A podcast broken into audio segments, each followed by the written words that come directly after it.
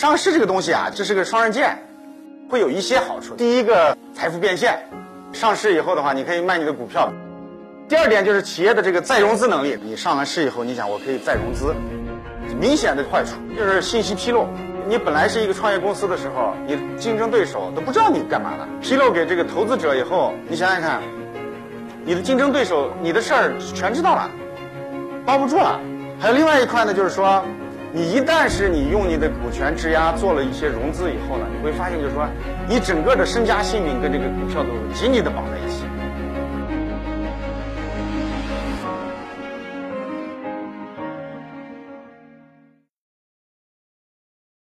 你们现在创业，很多人说你这个创业呃就是为了啥，对吧？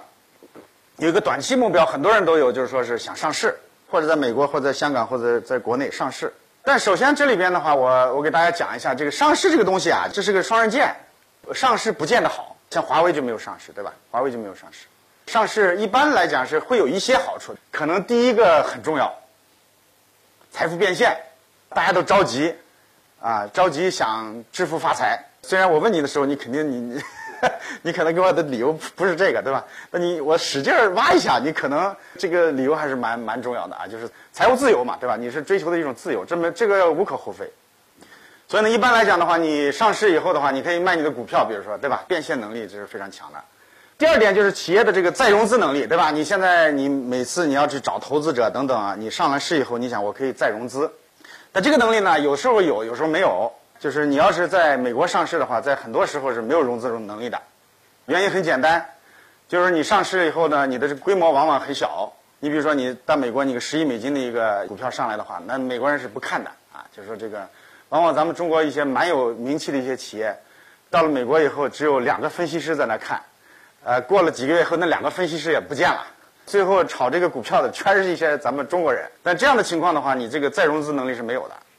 啊，你想再去发行股票获得现金是没有的啊。你如果是在咱们 A 股上市的话，也遇到同样的问题。你要是再融资的时候，你要证监会整个一套审批等等，实际上再融资是很困难的。所以呢，就是很多人呢，就是干脆就是说，那我就不卖股票了，我就不用股权融资了，我把我的股权拿去干嘛？我就质押，我借钱来。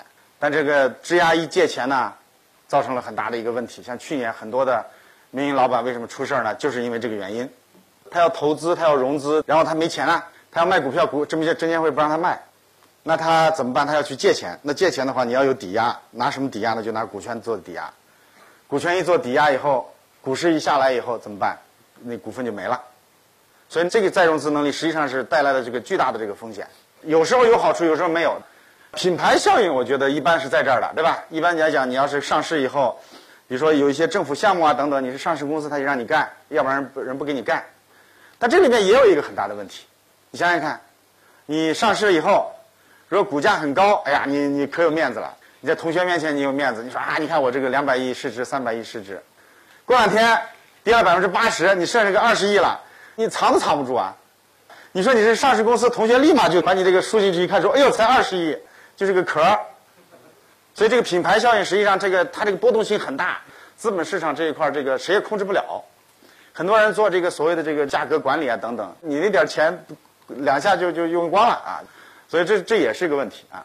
但是这里边有一些明显的这个坏处，就是上市啊，就是说有一个就是信息披露，这个非常重要。你本来是一个创业公司的时候，你的竞争对手都不知道你干嘛呢？信息披露是很大的一块儿，因为你披露给这个投资者以后，你想想看，你的竞争对手你的事儿全知道了，包不住了。给大家举个例子，你像亚马逊，亚马逊做云计算，那本来是偷偷做的，大家都不知道。最后这个生意太好了以后，咵叽一下子，亚马逊百分之八十五的利润全部来自云计算。那其他的公司一看说：“哇塞，这东西！”像微软马上把它全线压上，就做云计算。现在微软的最重要的这个利润来源也是这个云计算了。所以你这个东西，你想你要不是个上市公司的话，别人可能还不知道。你上市公司，你马上就出来了这东西。还有另外一块呢，就是说。你一旦是你用你的股权质押做了一些融资以后呢，你会发现就是说，你整个的身家性命跟这个股票都紧紧的绑在一起。